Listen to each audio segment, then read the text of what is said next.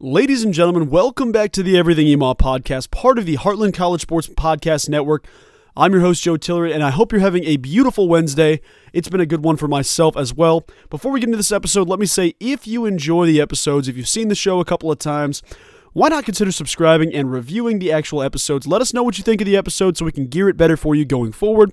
If you are interested in doing that, go ahead and screenshot your review, send it over to Pete Mundo. You can find him either on Heartland College Sports official website, on Twitter, or wherever you can get in contact with the guy. Send him the review, and then he will send you back a Heartland College Sports koozie. It's a hot summer coming up. It's already been in the 90s, and we're only in May. It's only going to get hotter from here. Be ready for it. Keep your beers cold with a Heartland College Sports official koozie. I know I'm going to be rocking one all summer long. And just as a quick house cleaning here, just in case you're missing out, Mother's Day is coming up on Sunday the 14th, so be ready. If this is your reminder, go ahead and figure something out for mom. You've still got some time to get some flowers or whatever you're looking for.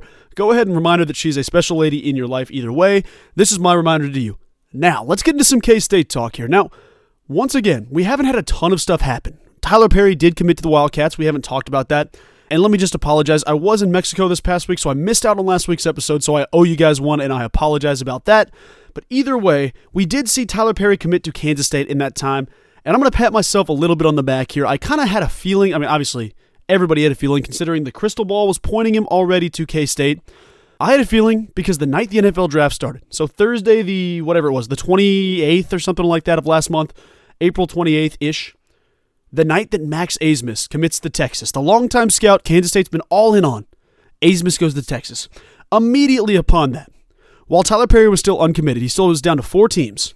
He then puts out the infamous LeBron maybe it's me tweet.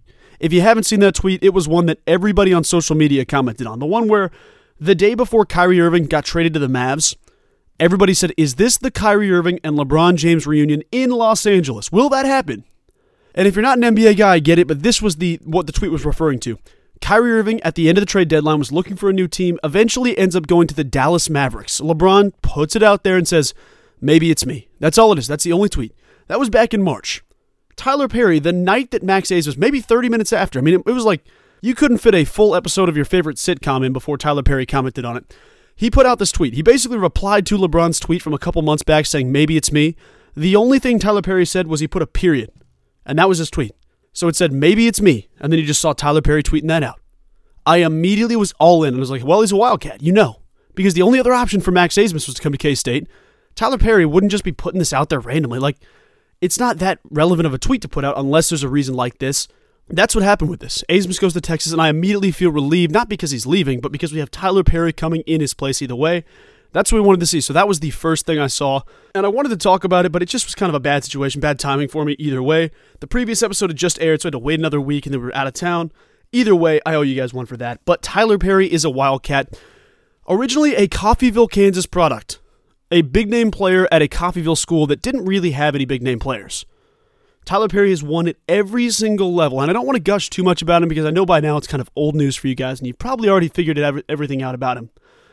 K State has a couple of other guys coming to campus. I believe K State has a couple more visits scheduled for this next week that not many people have talked about yet. I made a video here the other day talking about Ray J. Dennis, a Toledo guard, and I'm going to play a little bit of the audio from that just so you get a feel for the type of player he is. Now let's start off with Ray J. Dennis from Toledo. Now, you might have heard this name. Dennis's name keeps popping up in K-State conversations, and while it's not a massive connection, he did appear in an article written by Kellis Robinett, who works for both Casey, the KC Star as well as the Wichita Eagle, and spoke about Dennis, saying there's some mutual interest from both Dennis and K-State in this one. I don't have a ton to base it off of. I don't know where his sources are coming from, and I don't know much about Dennis outside of, you know, like what his relationship to K State could be. But I know this dude is an absolute baller. The guy can play. When I say he averages 19 and a half a game, let's just take that into perspective here. Both Markquis Nowell and Keyontae Johnson averaged in that 17 range. While I'm not saying that Dennis is going to average 19 and a half at K State, that's a great benchmark here already. The guy averages half a triple double in rebounds and assists a game, 4.3 assists per game, and 5.8 rebounds per game as a 6'2 guard. The dude can absolutely play. And Dennis immediately would be a contributor, a major contributor for Jerome Tang. Now, the reason I like him so much, and I know that this comparison might make you roll your eyes, it might be like, ah, dude, what are you doing? That's all fair. That's all good and fair. I understand that. The comparison for Ray J. Dennis, Jalen Wilson from Kansas. And I know that you're probably immediately like, ah, dude, what are you talking about? Why are you comparing him to a KU player? When you watch the game film back, this is a smaller version of Jalen Wilson. And I know that we all kind of have that tendency to say, you know what, he wears red and blue. He's a Kansas Jayhawk. We don't want to hear that comparison. Their games are very similar. Jalen Wilson was a great player at Kansas. And seeing that transition, to see a guy like that come to K State, that'd be huge. That clip is from my YouTube channel. If you're looking for a little bit more content in between podcasts, you can check out my channel. It's just my first and last name, Joe Tillery, last name T I L L E R Y. No worries if not, but if you're looking for more K State stuff during the week where you can't find me here, go ahead and check that out. Either way, you see what I'm talking about with Ray J. Dennis. The guy's a player. And the reason I feel really confident that he's coming to K State is this tweet. Let me read this to you here. And let me get this out of the way now. Technically, this is unconfirmed. However, Trilly Donovan is a reporter, does a ton of work in the transfer portal, had a comment about it. So what happens is they'll tag Donovan the last and say, well, what do you think about Tylor Perry? And then he'll say, like, well, my sources are saying that Kansas State is emerging as a potential landing spot, something along, along those lines. Spencer Brown, shout out Spencer Brown, tweeted and said, at Trilly Donovan, Ray J. Dennis update? Daimion Collins update? Question mark. Trilly Donovan then immediately responds and says, there's a certain Big 12 school that is getting a visit from both players in the next week. And let me tell you now, the only team that has been linked to Ray J. Dennis in the Big 12 has been K State. And while Dennis is still considering other programs, Illinois has been a potential landing spot for Dennis. K State's the only one that I can immediately think of that's been connected to the guy. Which means not only are we going to see Dennis on campus, we are also going to take a look at former five star player Daimion Collins from Kentucky. So let me get this out of the way right now. His stats aren't incredible. It's not some 18, 19 points a game, half a triple double like Ray J. Dennis. That's not the case. Collins really hasn't seen the floor much for Kentucky, and it makes sense why. Every year there's a full team of five stars. Someone's got to fall through the cracks. Even if you're a five star player, you can still be the sixth man off the bench in Kentucky. Daimion Collins last season didn't play a ton. Let me get that out of the way now. 1.9 points a game, 1.9 rebounds a game, and then, you know, 0.2 of an assist. That doesn't really matter at all in that case. However, 42% field goal percentage. He's a big dude. Six foot nine, 210 pounds as a sophomore for Kentucky. He's looking to find somewhere else to call home. In the previous season, he also, similar situation, didn't play much. 2.9 points a game, two rebounds a game. Those are kind of his crowning jewels. But the potential, the guy has potential through the roof. Let me read you his stats coming out of high school, his different listings and all the different things that 247 and On 3 said about him. Let me just give you a little bit of an inside on the player Collins is. Collins coming out of high school. He was in the class of 2000, excuse me, 2020, I believe. Collins coming out of high school, a five-star prospect. 98 percentage on 247 Sports Index. The guy was off the charts. The 14th best player in the nation. There's only 13 dudes ahead of him. The third power forward in the nation and the number one player in the entire state of Texas.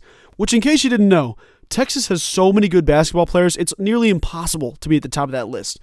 Let me read you the names of the dudes that are ahead of him in the entire class. I'll, I'll read you the big ones. There's some that still didn't deliver the way they thought they would. Number one overall, Chet Holmgren for Gonzaga, the guy who was the what number one, number two overall pick, number two overall pick by the Oklahoma City Thunder, seven foot tall, you know, genetic freak, played for Gonzaga, was an unbelievable player. How about number two, the number one overall NBA draft pick, Paolo Banchero for Duke, another great player. Shaedon Sharpe for Kentucky, another great player. Jaden Hardy who went pro, not going to hear that name as much either way. Jalen Duren played for Memphis. Emoni Bates for Memphis, now going to the NBA as well. Jabari Smith for Auburn. There's a ton of big names on this list. Scoot Henderson, another great player, obviously went pro in his situation. And then it's Daimion Collins. The dudes he's ahead of. There's some big names he's ahead of still. Ty Ty Washington for Kentucky.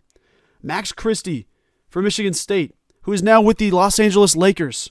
There's dudes on this list that are like, wow, this guy was a big player. I mean, he's moving up the list either way. Tamar Bates for Indiana, just jumped in the transfer portal. This guy has some major potential. Jaylon Tyson, who committed to Texas, then Texas Tech is now headed to Cal. He's 36th on the list. Langston Love for Baylor, another great player. There's a ton of dudes on this list that are like, oh my gosh, he's ahead of these guys still. I could go on and on about this forever. I'll finish it out with the top 50. I don't want to say any much any, any many more player names because no one's really going to smack you in the face. But either way, like there is so many good dudes on this list that he's ahead of. And that player could go to K State. Under Jerome Tang, a coach that is known to unlock potential, to give guys rotation minutes that they so need.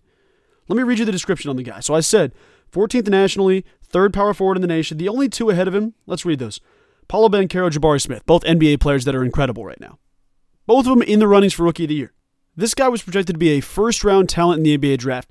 Either way, he didn't get the playing time he needed, didn't get the right situation that he needed. This guy was supposed to be a first round NBA draft pick. And I think he still will be. Realistically, with the talent he possesses under Jerome Tang, if that happens, that's going to be a massive grab. So here you go. Here's the breakdown of the player. Some of these do ring true to a Nae'Qwan Tomlin type player, but since then he's developed into a much bigger body than he is at the time. Still kind of a thin guy, but either way, it starts off this way. Collins is a painfully thin and bouncy hybrid four man with long arms. He is quick off the floor as an explosive leaper and is very mobile with good hands. He finishes with strength around the rim and is developing as a scorer facing the basket. Defensively, Collins is a high level shot blocker who's one of the best in the area of that game in the senior class. He is more than capable of rebounding outside his area. Collins is still a little offensively raw in general, but has made leaps and bounds with his games over the past few years. With tremendous upside, he is likely to do the same playing under John Calipari. While he didn't do the same under John Calipari, because Calipari never really gave him the shot he needed, obviously injury history is a thing too, the dude is a monster. And if he came to K State alongside Ray J. Dennis and Tylor Perry, that's a team that can compete for a Big 12 championship once again. Obviously, the ball's in the court of Kansas right now after landing Hunter Dickinson and a couple of other big name players, but it feels like the Wildcats are going to be all the way back for the next decade. Every single time a player like this comes in, it feels like guys are moving into the right situation under Jerome Tang. I now want to talk about something that I think we all might have seen. If not, I'll fill you in here and give you the full ideas of what's going on. I'll give you the inside scoop from what I know. Let me say now, I have no sources. I have nobody that I'm like, okay, this guy told me it's going to happen. I've had a couple people reach out and tell me different things, but I keep hearing these little brushings of some that I'm hearing about K State. And I know that you're going to hear that either it's either going to pique your ear and say, wow, that's really interesting, or it's going to be like, Joe, stop making things up. I promise I've heard this from multiple different sources. K State, in case you missed it, there was a day where every single player on the coaching staff, you know, Coach Tang, Coach Bourne, uh, Bailey, I forget how to pronounce her last name, but everybody associated with the coaching staff. Coach Jareem Dowling, everyone posted their own little video, their own little, their own little gift, their own little picture saying, We've got dudes. I think it's a little too convenient to think every single person on the staff announces it when that happens. You know? I think it's too convenient that everybody's just tossing out a graphic or a GIF or some type of expression to say we have more players coming in. We hadn't landed Tylor Perry at that point, so maybe the commitment was Tylor Perry, but I find that really hard to believe. And I know why, like, you might be asking, why would they keep it a secret? Why wouldn't they just say? A lot of people will say that. The coach's responsibility, in a lot of cases, isn't to ruin the kid's big day. In most cases, the kid wants to post and feel appreciated not only by the fan base, but everybody else. When the coach is the one that leaked that news, it's already establishing a bad precedent in the player's mind, I would assume. So I think they're waiting for the player to announce it. My guess is that player is Daimion Collins. I think it is. I really do. And I think not only will it be one of the highest recruits we've ever landed in the transfer portal, it's going to be an immediate big time player. And I cannot imagine what it's going to be like having both Nae'Qwan Tomlin and Daimion Collins on the court at the same time. Tomlin's 6'10, super thin, similar to Daimion Collins.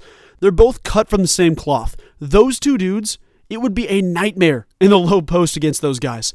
I cannot wait for the countless highlight plays, and we're going to get every rebound on the board. I am so stoked to watch it. And granted, yes, it's still out in the air, it's still up there. I don't know. It feels like things are rolling. The ball's rolling for K State. Let's talk a little bit about Keyontae Johnson here. Give you an update on him as well. He did get an early invite to the draft. He's at the NBA draft combine. He should hear back from his scouts, say whether he wants to go to the league or come back everybody's kind of in this assessment that, hey, Keyontae's going to the league. He did already get approved, so he's got eligibility to come back to college if he wants it. Here's my thought process. A lot of guys will say, why would he why would he pass that up? Why wouldn't he just go to the league immediately, get drafted right now? Why wouldn't he why would he even consider coming back to K-State? The difference in incentives between going as a second round pick and a first round pick are massive. You can pick up a supermax contract, a fifth year option. There's a ton of different things that happen. And I know you might say, well, okay, let's just get this guy on an NBA roster. What is, whatever's going to happen. He's a great player. I don't think Keyontae's wanting to go in the second round. Obviously, nobody wants to go in the second round if you're a high name prospect. But I think the draft card that he's going to get back is probably something along those lines where it's, you know what, Keyontae would love you. We think you're in that, you know, at the very earliest, I've seen early 40s. You know, there's 60 picks in the entire draft. I've seen early 40s. The first round concludes at the 30th pick. It looks like Keyontae's in that 42 to anywhere to 58 range, which I think is still incredible. You're still one of the best 60 players coming out of college. However, I think Keyontae really wants to be a first round pick, and my heart tells me he's coming back. I've been very wrong on this podcast in the past. I knew Felix was going to the draft. I did feel good about that. I thought Deuce was coming back. It makes perfect sense as to why he didn't now. In case you missed it, he had an interview podcast episode with uh, Three Mob Podcast hosted by John Kurtz, Derek Young, the rest of those guys, Cole Manbeck as well, not to just glaze over him. He talked about it saying, you know what, my body couldn't handle another 250 touch season. And the biggest thing is like my goal when I came to K State was to win a Big 12 championship. We won that championship, I'm gone. He did say in the interview, if we lose the game, I'm coming back to K State. We need to win a Big 12 championship before I leave. That's a great mentality to have. I get that. He's good to go. I was wrong. I thought Deuce was coming back because I thought he wanted the national championship. Obviously, it's a little bit further down the road either way for K State. Deuce goes, that makes sense. I've been wrong on the podcast before, so don't feel great about my answer. I feel good that Keyontae comes back. I feel better than most people would in this situation. I've seen people say, you know what, there's a 4% chance he comes back. I almost feel like it's a 60 40 here. We're the 40. Obviously, we're not the 60. The NBA draft makes sense to go for Keyontae. Get the money, but like, I think there's a chance Keyontae comes back. I could be wrong, but let's see what happens. I was under the impression that this secret commit is a transfer portal guy. It could be a high school guy. It could even be Keyontae coming back. You know what I mean? Maybe Keyontae told the staff and said, you know what, I don't feel like the NBA is going to happen this year. I think I need to come back another year. Maybe that's it. But it doesn't feel like it. However, that explains the idea as to why everybody's keeping it so quiet. Beyond just the kid not saying it, maybe it's a guy, and it could be a transfer portal situation the same way as it is Keyontae, going through the transfer portal, going through the NBA draft, saying, you know what, if I get my card back and I don't like where I'm at, I'm going to K State. Go to the NBA draft workout, see where everybody's at, say, you know what, this isn't going to work, I'm coming back to K State. Let me get another year whether it's Keyontae or another player coming to K State, I think that might be where I'm tipping my cap to. I feel a little bit confident that that's going to happen. We'll see. Right now, on paper, maybe things aren't the most optimistic. We've been slow in the transfer portal.